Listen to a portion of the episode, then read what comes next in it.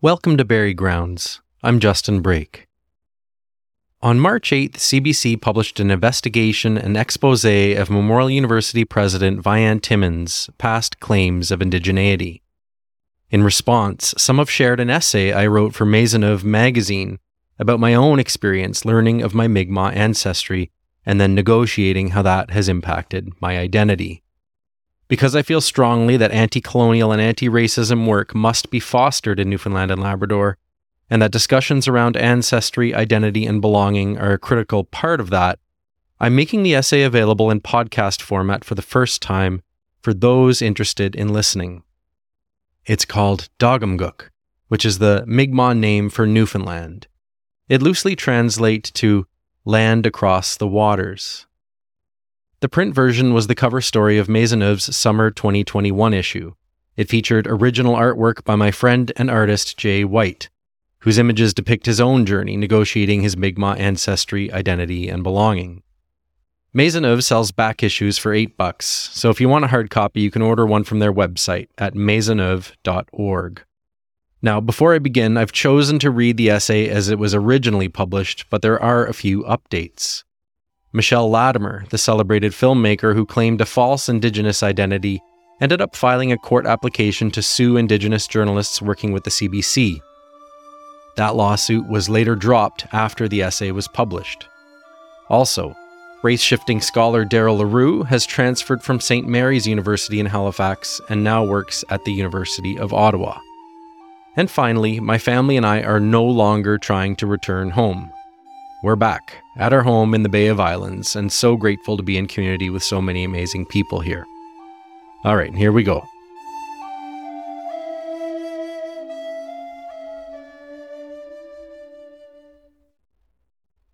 My parents were just months away from their high school graduation in rural Newfoundland when they welcomed me into the world. Before I came home from the hospital, my grandfather, Poppy or Pop for most locals, returned from work one day with a baby crib. Justin's gonna need a place to sleep, he told my father, who turned 18 just days before my birth. When I was a toddler, my time at home came to an abrupt end. With scarce career opportunities on the island, my father was an easy recruit for the Royal Canadian Mounted Police, who at the time visited high schools and often enticed students into the force. We were posted to the Toronto region, then rural Saskatchewan, and then eventually Ottawa, where I spent the rest of my childhood and adolescence. We returned to Gander every Christmas or summer, and that's where we made our most cherished memories. In wintertime, my pop tasked me with hauling frozen rabbit carcasses out of the woods when we checked the snares on his trap line. In summertime, I trouted with my father, uncles, and cousins. We cut young alder branches to tether our fish through the gills until we got home. My grandmother, or Nan, greeted us with a warm smile each time. Then she'd put on her apron, clean the fish in the kitchen sink, and fry them up for supper. Pop was at peace in the woods. I recall watching him cut and split wood for the stove that heated his home, the same small bungalow where my father and his six siblings were raised. As I got older, I helped him load and unload cords of wood. We'd stack it to the ceiling in the basement storage room in preparation for winter. He was known in Gander as a good neighbor, a friendly businessman, and a volunteer and multi term town councillor. I used to climb and play among the boxes in the warehouse where he sold furniture and appliances. If he knew a family couldn't afford a new fridge or stove, he often gave it to them at their word of eventual repayment. His charity, my nan later told me, was a factor in the eventual demise of the family business. There was another side of my pop that I've grappled with most of my life. I remember the angry outbursts he occasionally directed at those he loved most.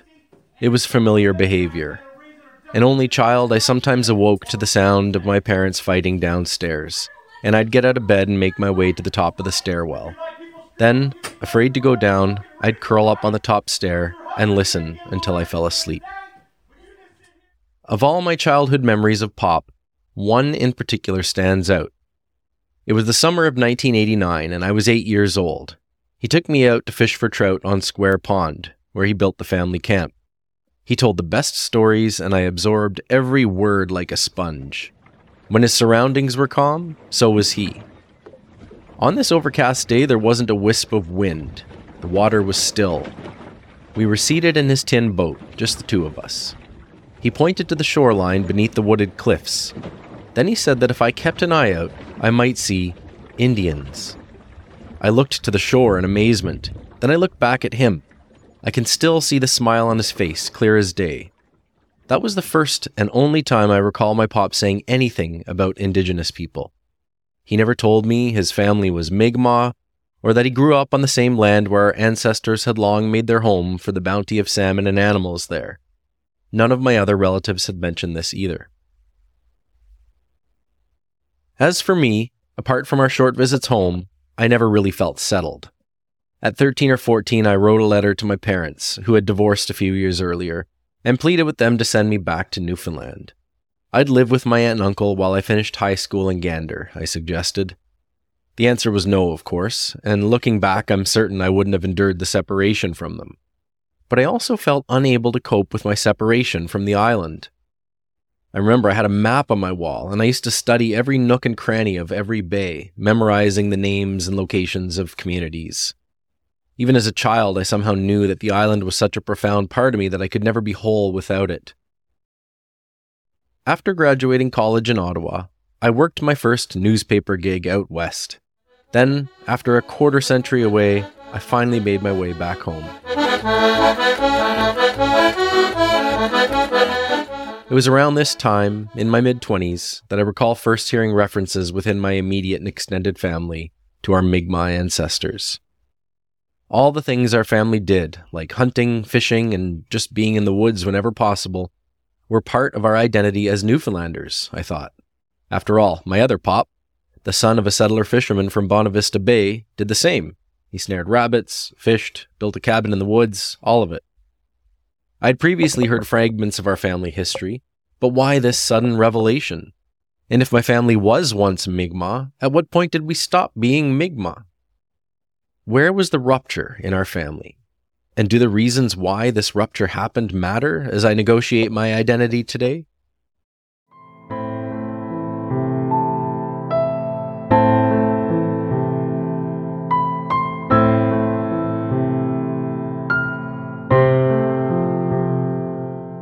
By the time the stories about our Mi'kmaq heritage started emerging, Pop was bedbound in a long term care home. He was blind from his diabetes and increasingly unable to make sense of the world around him once the dementia took hold. When he was lucid, I tried to gently ask him about his early life and where we came from. But, in pure pop fashion, he responded each time with improvised stories replete with humorous anecdotes and fragments of reality and complete and utter fiction. They were so intertwined that I rarely knew what was real. All I could do was smile and cherish the moments.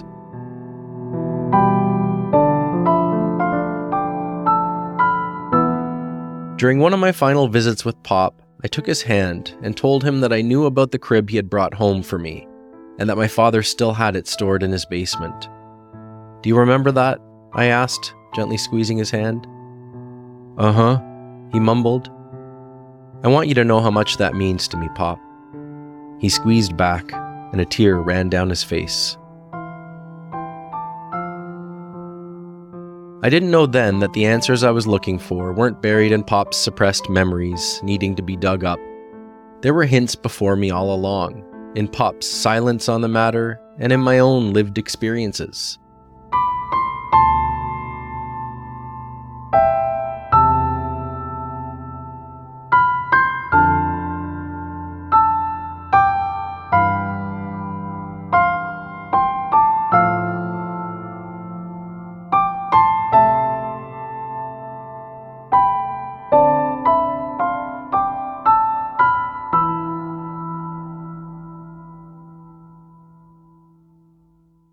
Edward Brake, my pop, was born in 1936 at Riverhead in what's now Corner Brook. It's a community of around 20,000 people and the primary business and service hub of western Newfoundland. Later renamed Humbermouth, Riverhead refers to the place where Mogdaweg, the mighty Humber River as Pop called it, empties into the southernmost arm of the Bay of Islands. He grew up there, on the same land where my ancestors made their home from the late 18th century onward. Surrounded by mountains, the area is gorgeous. an estuary once bountiful in Atlantic salmon, trout, and other foods. The Brakes were one of the first families, if not the first, to settle in the area, and my relatives now number in the thousands. My forebears remained at Riverhead until the early 1960s, when my father was born in Gander, the new international airport town in central Newfoundland, where my grandparents had moved to raise their family. To this day, the spot at Riverhead where my family lived for two and a half centuries still bears the name Brakes Cove. The late 19th century establishment of the Newfoundland Railway and the early 20th century construction of a pulp and paper mill in Corner Brook brought a flood of settlers to the area. The families who lived at Brakes Cove were increasingly surrounded by industrial development and eventually forced off their land. Some of my ancestors are buried at Brakes Cove, in what the government of Newfoundland and Labrador and the city of Corner Brook recognize as an old cemetery with special protections under provincial and municipal laws. Throughout the first quarter century of my life, I was oblivious to my family's indigeneity and to Mi'kmaq history on the island. Outside of Miawpukek First Nation, also known as Conne River, on the island's south coast, I'd only ever heard of the Beothuk and their demise. With time, I'd learned that the island is imbued with a rich archaeological record up to 6,000 years old, Historical settler records document a Mi'kmaq presence on the island dating back to the 17th century. Oral history in Newfoundland says Mi'kmaq have occupied the island since pre contact times. Prior to colonization, Mi'kmaq were seasonally nomadic on both land and water. They were seafarers who built vessels and birch bark canoes to access what anthropologist Charles Martijn describes as their domain of islands in the Gulf of St. Lawrence, linked, not separated by stretches of water, like the Cabot Strait, which served as connecting highways for canoe travel. Mi'kmaq had relations and intermarried with Innu, who periodically traveled south to the island from their homeland of Nitassinan. They also allied with the French in the 17th and 18th centuries, first in trade and later for political and military reasons when they fought back against British colonial expansion. In Ktaqmkuk, Mi'kmaq intermarried with French settlers and lived primarily along the south and southwest coasts, eventually expanding into Beothuk territory as the number of the island's earlier inhabitants dwindled. Colonial myths once claimed the French brought Mi'kmaq to Newfoundland from Nova Scotia to help kill off the Beothuk, but Mi'kmaq have vehemently denied the allegation, and other historians agree. According to oral history, Mi'kmaq in fact intermarried with Beothuk families and sheltered them when settlers began venturing into the island's interior in the late 18th century. It was around this time that my ancestors built their homestead in the Bay of Islands. Jane Matthews, a quote unquote Indian woman, born in Burgeo on the island's south coast around 1773, married Ralph Brake, a British man sent by the church to Newfoundland as a boy following the death of his father. Just 13 when he arrived in Newfoundland, Ralph was apprenticed into the fishing trade. He and Jane provided for their 10 children largely thanks to the salmon and trout Ralph netted at Humbermouth.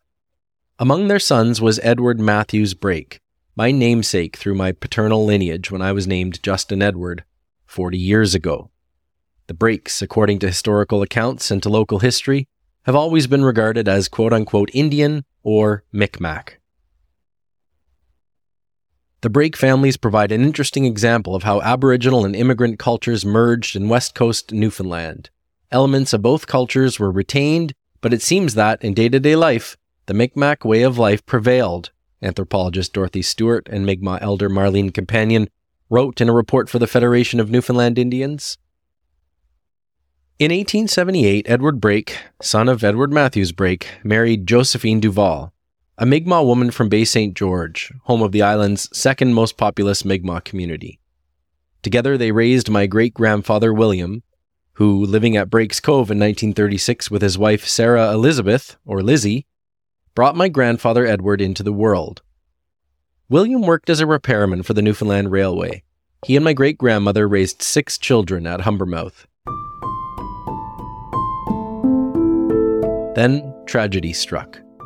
My great grandfather fell ill with tuberculosis, a leading cause of death in Newfoundland at the time.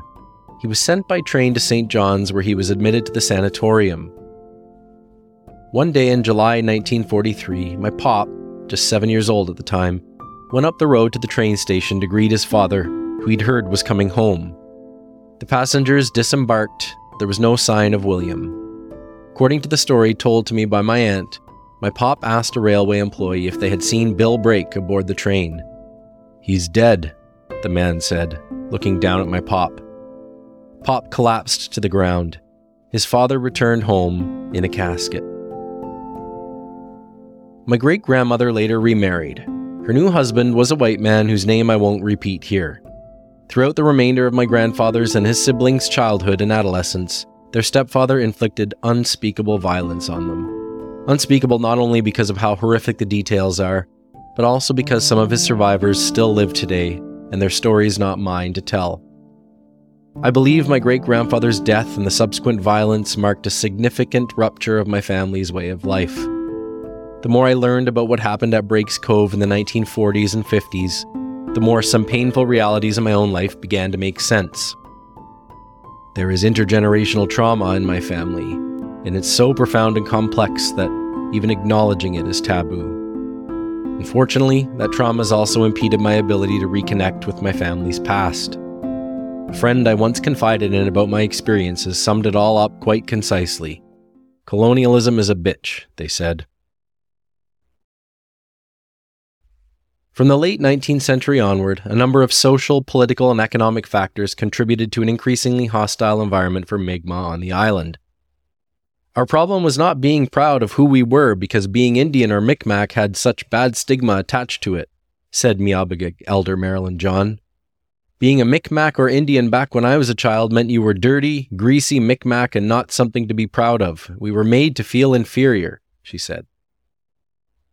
When Newfoundland joined Confederation in 1949, neither the province nor Canada recognized the existence of Indigenous people there, including the Innu and Inuit of Labrador. They were omitted from the terms of union, which for Innu and Mi'kmaq meant the federal government, from its own perspective, had no legal responsibility to provide programs or services to them under the Indian Act. Twenty years later, Pierre Trudeau's 1969 White Paper proposed dismantling the Indian Act in an attempt to make all people equal citizens under Canadian law. First Nations across the island pushed back hard. The resistance inspired Indigenous peoples in the province to unite in their fight for recognition and self determination. They established the Native Association of Newfoundland and Labrador and later split to form their own organizations. The FNI represented six affiliated Mi'kmaq bands on the island in Benoit's Cove, Corner Brook, Flat Bay, Gander Bay, Glenwood, and Port au Port. In 1984, the federal government formally recognized the people of Conne River and three years later established the Miawpukek Reserve there. Meanwhile, the FNI forged ahead. In 1989, now representing nine Mi'kmaq bands, the organization took legal action against Canada seeking a declaration that their members were eligible for status under the Indian Act. Exploratory discussions began in 2002 and led Canada and the FNI to an eventual agreement in principle ratified and signed by FNI members in 2008. It established a band through which FNI members from communities across western and central Newfoundland would be eligible to apply for enrollment. It would become known as Qalipu Mi'kmaq First Nation, one of only a few First Nations bands for which Canada has not allocated reserve lands. The criteria for Qalipu membership required applicants to self identify, prove ancestry by birth or adoption, be a member or a descendant of one of a pre Confederation Newfoundland Mi'kmaq community, and be accepted by a designated Mi'kmaq community. The band membership criteria established by the FNI in Canada were guided by the 2003 Supreme Court of Canada Powley decision, which recognized that belonging to an Aboriginal group requires at least three elements Aboriginal ancestry, self identification, and acceptance by the group. In its decision, the Supreme Court wrote that, quote, self identification should not be of recent vintage, and that while an individual's self identification need not be static or monolithic, claims that are made belatedly in order to benefit from a Section 35 right will not satisfy the self identification requirement. Section 35 of the Canadian Constitution entrenches Aboriginal and treaty rights in the country's supreme law. It was during the final years of the FNI and Canada's negotiations that stories of my family history began surfacing. After Pop passed away, a few relatives managed our family's application for membership in Qalipu. I uncritically accepted broad justifications I'd heard within my family and from others in Newfoundland. our identity was suppressed by stigma and racism. Some of our ancestors' ways were passed on to us, but not labeled Mi'kmaq. It's our birthright to reclaim our lost identity and apply for Indian status, which would come with some benefits that we deserve in part for all that had been taken from us. The normalization of this rationale throughout the province made everything believable, morally justifiable, and therefore palatable. At the time of the agreement, the FNI represented around 10,500 people. By the initial application deadline for the founding membership in the band, the Qalipu Enrollment Committee had received nearly 30,000 applications, which were still flooding in from people on the island and from the vast Newfoundland diaspora. In September 2011, Canada officially made Qalipu Mi'kmaq First Nation a band under the Indian Act. With nearly 24,000 members, it was one of the most populous bands in Canada. The FNI was effectively dissolved as a political advocacy organization but continued to serve as the legal entity with which Canada had to deal on issues related to Qalipu's foundation and band membership. Since Qalipu's establishment, its chief and council double as the FNI's board of directors. But this was all just the beginning. The enrollment committee went on to receive another 70,000 applications, bringing the total number of applicants to just over 100,000 a number that haunts Qalipu and Mi'kmaq of Ktaqmkuk to this day. The number of applications for Qalipu membership prompted suspicion among Mi'kmaq leaders and others outside the province. The Sante' Mawio'mi or the Mi'kmaq Grand Council, appealed to the United Nations, writing in an October 2013 letter that Canada had, quote, wrongly interpreted the scope of its constitutional responsibilities and was violating the United Nations Declaration on the Rights of Indigenous Peoples by determining Mi'kmaq citizenship, not just quote unquote Indian status, via Qalipu. The Sante' Mawio'mi had not been consulted by the feds or by Qalipu, it said. This concern is not with all Mi'kmaq from Newfoundland. In fact, we've consistently had captains representing Newfoundland on the Grand Council for generations. Keptins or captains are community and regional representatives on the Grand Council. These new Qalipu members we simply do not know and do not recognize as Mi'kmaq, reads the letter, signed by the late Grand Chief Ben Sylliboy and others. Pushback from Mi'kmaq leadership outside the province, and then Qalipu Chief Brendan Sheppard's dismissal of the Sante' Mawio'mi concerns, contributed to my growing anxiety about my own application. I worried about the legitimacy of the process and ultimately about my own culpability in what Mi'kmaq leaders themselves were calling a threat to the Mi'kmaq nation's sovereignty. Along with other members of my family, I received my Qalipu letter of acceptance in 2011 and was officially a quote unquote registered Indian under the Indian Act. But the questions had already started piling up, and my deep unease with suddenly identifying as a First Nations person was eating away at me. I never filled out the forms for my status card and never used my status for quote unquote benefits. Surely there had to be more to an identity shift of this magnitude beyond simply acquiring new information and getting Canada's stamp of approval. If I ever identified as L'nu, it should be without pressure from Canada or anyone else, I thought to myself. I felt Qalipu's creation without the involvement of the rest of the Mi'kmaq nation, its application deadlines, and the colonialist membership criteria represented a questionable way to right past historical wrongs. So I began searching for answers elsewhere. I attended powwows in Miawpukek and Nogamah village at Flat Bay, where I met elders and other traditional people who graciously shared knowledge of Mi'kmaq history and culture and welcomed me into ceremony and prayer. I introduced myself as a Brake from Humbermouth, who grew up away but never knew of my Mi'kmaq heritage. Everyone knew exactly what family I was from. In 2016, my partner and I moved to the Bay of Islands, where we bought our first home in Benoit's Cove, a small fishing village and one of the former FNI communities. Our home looks out over the water and southeast toward Corner Brook. When we married a few months later, we had our wedding photos taken at Humbermouth. In 2017, we welcomed our daughter Willa into the world. When she was five weeks old, we brought her to the Bay St. George powwow at Nogamah Village where a distant cousin introduced me to another distant cousin who gifted Willa the tiniest pair of moccasins I'd ever seen. A sense of belonging began to form inside of me. No one questioned whether I was quote unquote legitimate. Most didn't care at all about Qalipu membership or Indian status, but I still carried reservations and uncertainty everywhere I went. The Joseph Boyden scandal in 2016 ignited an unprecedented public discussion around Indigenous identity and belonging. More recently, filmmaker Michelle Latimer's claimed connection to the Kitigan-Zibi Anishinaabe community in Quebec has been refuted, her critics pointing out that Latimer's Algonquin Métis identity claims are based on ancestors from the 1600s. In 2011, University of Texas anthropologist Circe Sturm coined the term race shifting while shedding light on the exponential growth of self identified Cherokee in the U.S. between 1970 and 2000. Despite their diverse backgrounds and circumstances, she wrote, these individuals share a firm belief that they have Indian blood and that this means something significant about who they are and how they should live their lives. A similar movement has taken shape in eastern Canada, where over the past two decades, thousands of people with Acadian and French settler ancestry began self identifying as Metis. They've developed political advocacy organizations, and some have issued their own fake status cards, committed tax fraud, and have openly expressed anti Indigenous racism. The groups hold a common belief rooted in colonialist race based logic that having an Indigenous ancestor or having Indian blood is a paramount factor of indigeneity.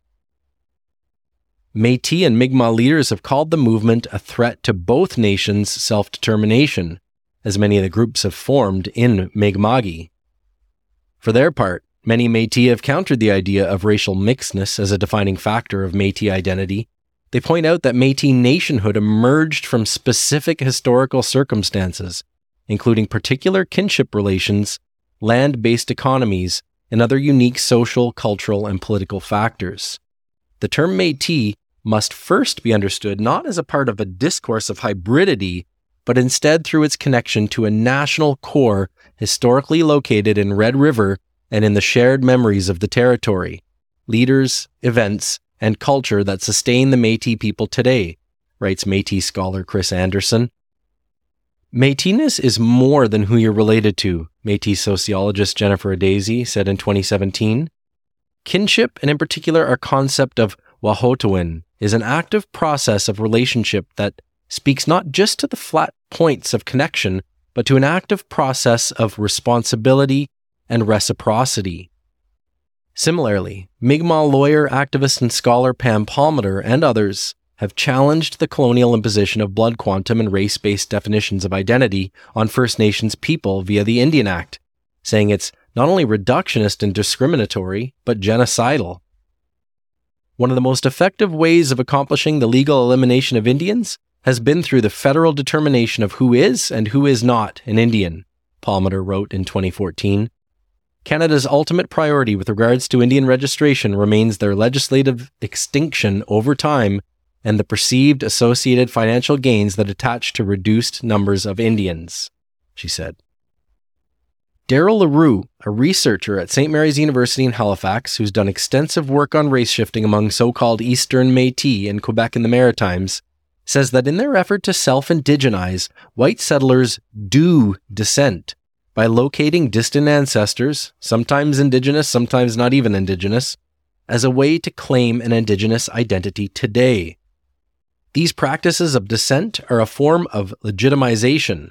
Through their self recognition, race shifters claim a legitimacy to speak for and act as Indigenous peoples, Leroux writes in his 2019 book on the subject. Race shifters solidify colonial logics through transcending colonialism altogether, thereby evading responsibility in more than three centuries of colonial violence by retroactively claiming indigeneity. Leroux's work deals with Indigenous ancestry and identity, but it tells us much more about the shifting politics of whiteness, white privilege, and white supremacy, he writes. For her part, Palmater has said the appropriation of Indigenous identity represents a new wave of colonization. There are Mi'kmaq people in Newfoundland and thousands more who are doing the hard work of rebuilding relations and community, learning the Mi'kmaq language, and creating beautiful expressions of identity and belonging all as part of a cultural reclamation. But there's also been a profound lack of awareness of the whiteness and white privilege many of us carry. It informs how we understand ourselves and others, how we think about the world, and crucially, how we develop our identities. While race shifters would prefer to keep the specter of whiteness under wraps, it still manages to emerge in their narratives in a variety of ways, writes Sturm, particularly in the language of choice that they use to describe their racial becoming, without realizing that choice itself is a subtle marker of whiteness. I was accepted into Qalipu based on proven ancestry, self identification, uninformed and reluctant as it was, and acceptance by the group. Outside of the ancestry requirement, Proving the other criteria rested upon sworn affidavits by family members in Gander. My privilege as a white cis man and the opportunities I've had stand in stark contrast to the lived realities of most Mi'kmaq today. For many like me, the creation of Qalipu led to a quick education in, or reinterpretation of, our family histories in order to meet membership deadlines. Missing from the process was any meaningful public dialogue around the implications of our collective actions. Meanwhile, many of those whom we claim to be in kinship or community with have always identified as Mi'kmaq, have always lived on the margins of society, and consider Qalipu membership and Indian status an affirmation of their long denied truth.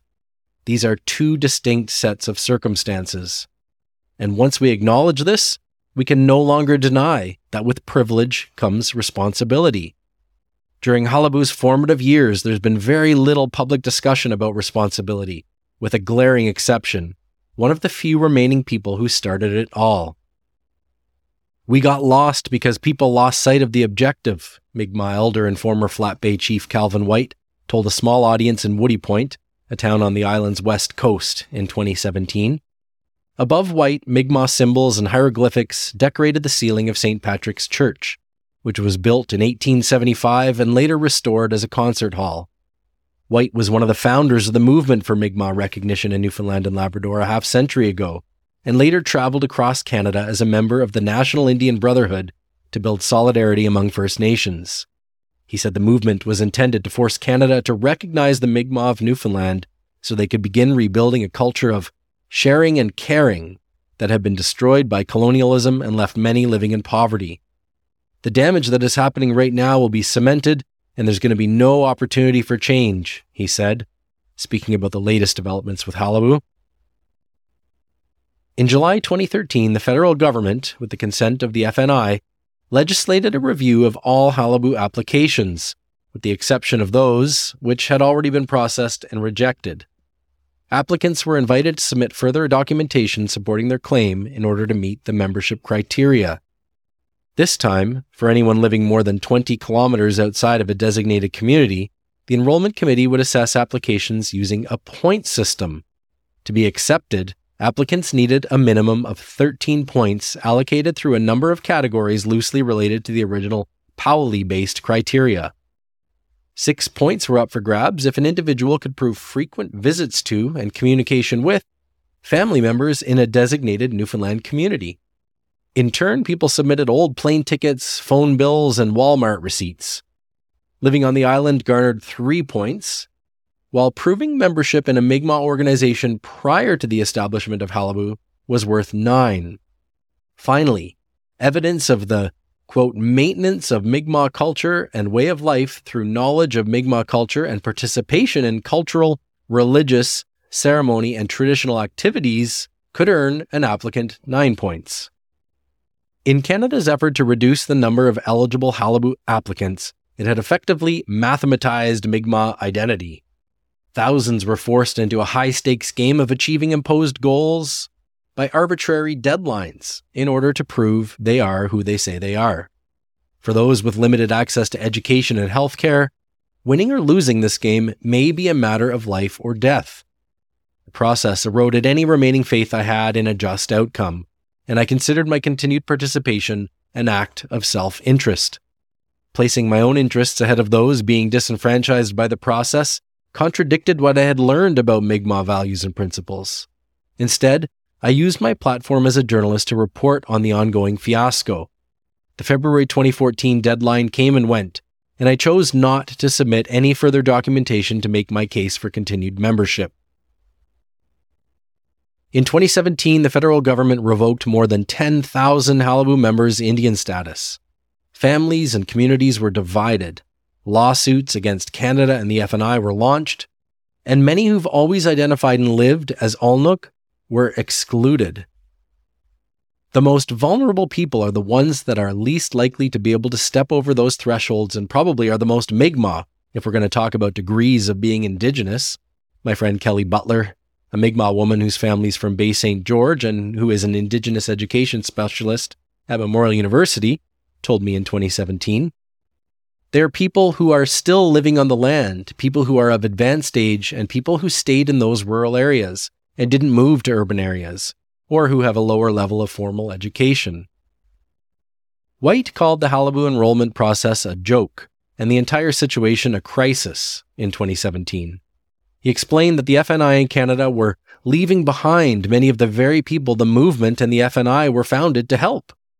The point system was a far stretch from the fourth generation citizenship code that White and others had proposed for Flat Bay two decades ago, which the elder says would have included everyone within the community's collective memory. Based largely on where they lived in their adult lives, under the Qalipu criteria, three of White's children were denied membership while three were accepted. In my own family, most, but not all, retained their status.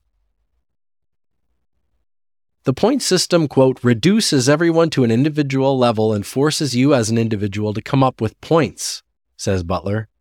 To me, that is part of the federal project to assimilate everybody, is to separate us all out and make us all individuals and to only care about ourselves, she said. With Newfoundland's status as a British colony and dominion before it joined Canada, Mi'kmaq experienced colonization differently than in other parts of Mi'kma'ki, which were subjected to the Indian Act. Mi'kmaq were among the first in what would later be called Canada to face the violence and dispossession of European colonization. So we lost the most the fastest in terms of cultural identity, says Miawpukek Chief Mi'sel Joe, who's been a central figure in the Mi'kmaq fight for recognition and self determination since the 1970s. Consequently, he says, we no longer have Mi'kmaq law. We no longer have Mi'kmaq anything. What we have is little bits and pieces that we're working with. Joe is Newfoundland's only current representative on the Sante' Mawio'mi In 2019, he accompanied Mi'kmaq Grand Chief Norman Sylliboy, Grand Keptin Antle Denny, and Keptin Stephen Augustine in their first delegation visit to Mi'kmaq territory in western Newfoundland, at the invitation of Qalipu. We were happy to visit and meet some of our relations, visit communities, and acknowledge our extended Mi'kmaq family. Unity is the Mi'kmaq way, Denny said at the time, according to a Qalipu press release. Meanwhile, the community's inner turmoil continues, while an unknown number of people who may not meet the Supreme Court's definition of an Aboriginal person now hold membership in the band. Many former FNI members and others who have long identified as Mi'kmaq remain excluded. As a band counselor and FNI board member in 2013, Qalipu chief Brendan Mitchell voted in favor of the point system, but he's since spent much of his time as a chief fighting the federal government to have the former FNI member's status reinstated. By the way, Mitchell declined to be interviewed for this story. Even if that happens, Qalipu membership criteria remain based on colonialist ideas of identity and belonging. Joe says it may take time for Newfoundland to develop its own Mi'kmaq citizenship code.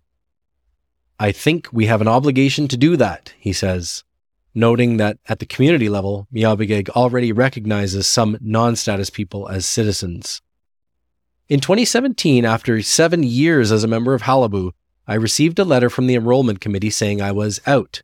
As intended, I didn't earn enough points to meet Canada's definition of a Mi'kmaq person. Months later, my family and I left the island to pursue work opportunities. Although I hadn't yet made sense of everything, it felt important to remain on the island and in community with others. So it pained me to leave at precisely the time when I'd begun to find my path, and when I was on the cusp of affording my daughter the experience of living in the territory of her ancestors. When Latimer broke her five month silence in a May interview with the Globe and Mail, she doubled down on her identity claims and said, All I can do is speak my truth. She's now suing the CBC and Indigenous journalists who've reported on her story, alleging in her statement of claim an invasion of privacy and that, quote, she was entitled to a measure of solitude as to the precise outline of her indigeneity, end quote. The public backlash to Latimer's conduct has been swift. The validity of her ancestral claims aside, for many, the formerly celebrated filmmaker now represents what not to do when trying to establish connections with a community. There's also a more subtle lesson in Latimer's and others' efforts to substantiate a claimed Indigenous identity. Kim Tallbear, a professor in the University of Alberta's Faculty of Native Studies, says the concept of identity itself is colonialist because it promotes individualism over collective well being. It is anti relational when we talk about identity, and this is what settlers want you to do. The settler state wants you to think in terms of individual self actualization, identity, property, and rights, she said. Relationality, on the other hand, is not about any of those things, she continues. This is why I encourage people to think more in terms of who are you trying to relate to? You need these sets of relations to constitute a people. You don't constitute a people simply out of individuals claiming to have an ancestor, you know, 1915, three or even two generations ago. That's not a people. That's just ancestry. I haven't met anyone else who deliberately relinquished their Indian status. It's a lonely space in between contradictory narratives that push and pull you towards static identities. But then I was introduced to David Shorter, whose words have provided me some comfort. Those who just don't know if they're Indians or do not have a group of people claiming them as members of the collective identity, may I suggest that you simply say it I'm not Indian, he wrote in 2015. Shorter, a professor at the University of California, Los Angeles, who has indigenous ancestry but is not indigenous, said, It's okay. We're not so horrible that we can't also do really great work at the same time as being afflicted with this condition of being non Indian. It's a relief to hear someone finally say that it's okay to identify as a settler with indigenous ancestry. Just because you could claim something doesn't mean you should claim something, Shorter tells me.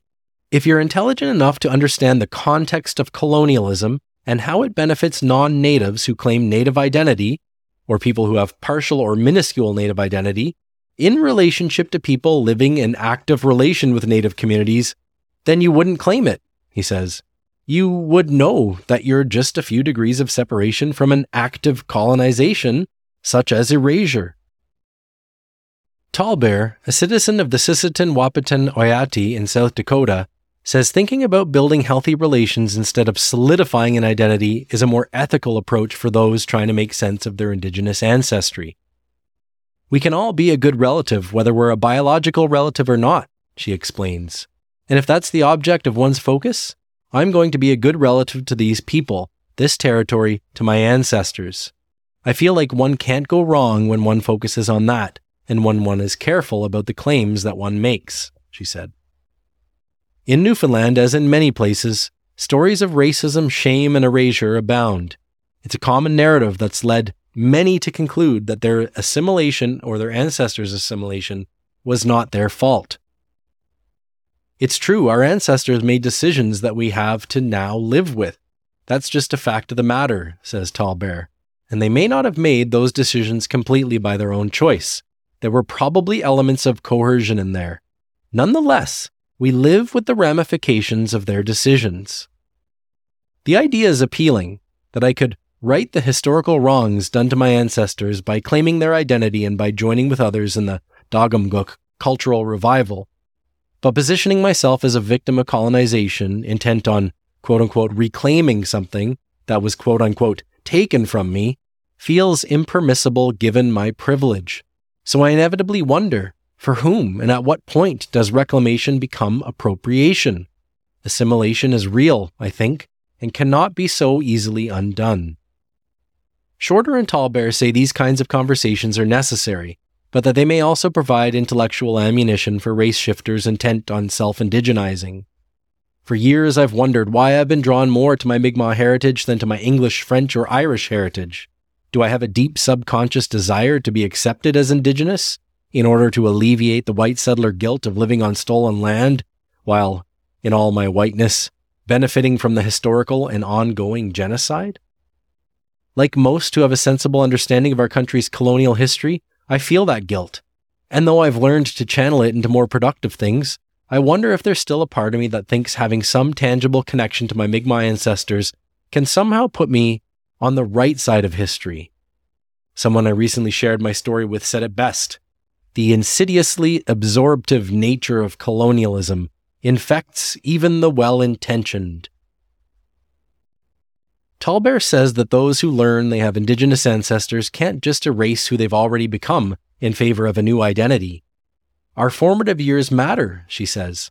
At the same time, becoming is ongoing, but becoming is not the same as some essential I am. Becoming takes work, and it takes lived affiliation, she says.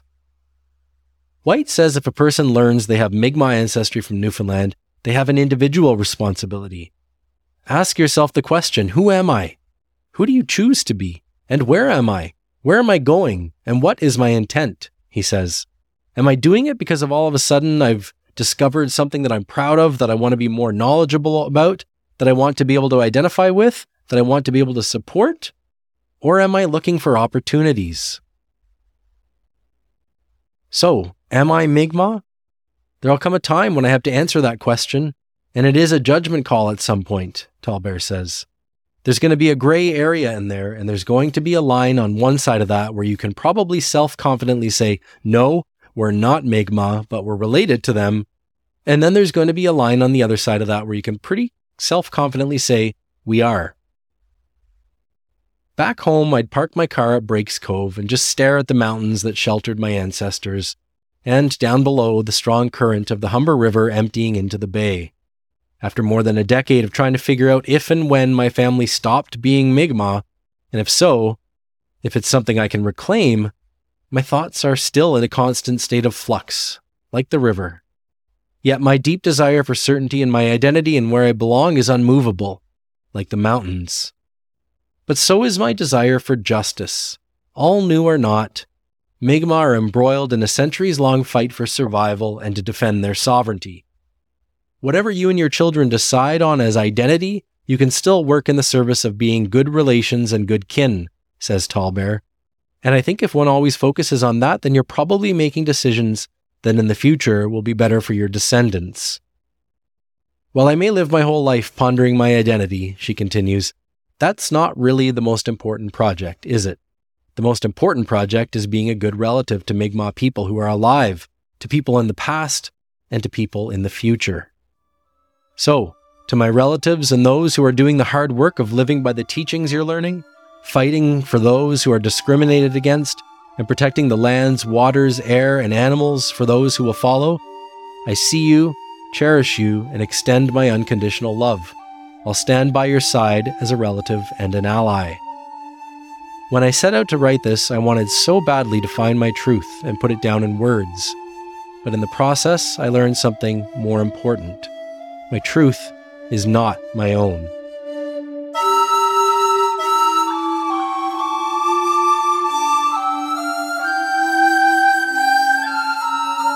That's it for this episode of Bury Grounds. The songs Yearning, Pagan Cross, and Sailing Away are all by Shane Ivers at sivermansound.com. If you like what we do and want to help grow this kind of journalism in Newfoundland and Labrador, there are two things you can do right now. Share our episodes on social media or however else you connect with friends and family. And if you're listening on Apple, Spotify, or Amazon, you can leave us a five star review to help us reach more people. If we're going to keep Bury Grounds going, we need financial support. If you can spare the cost of a coffee a month, or better yet, a latte, please sign up to be a monthly donor. You can click the pink Support Us button at theindependent.ca and donate directly to the show. I'm Justin Brake. Thanks for listening.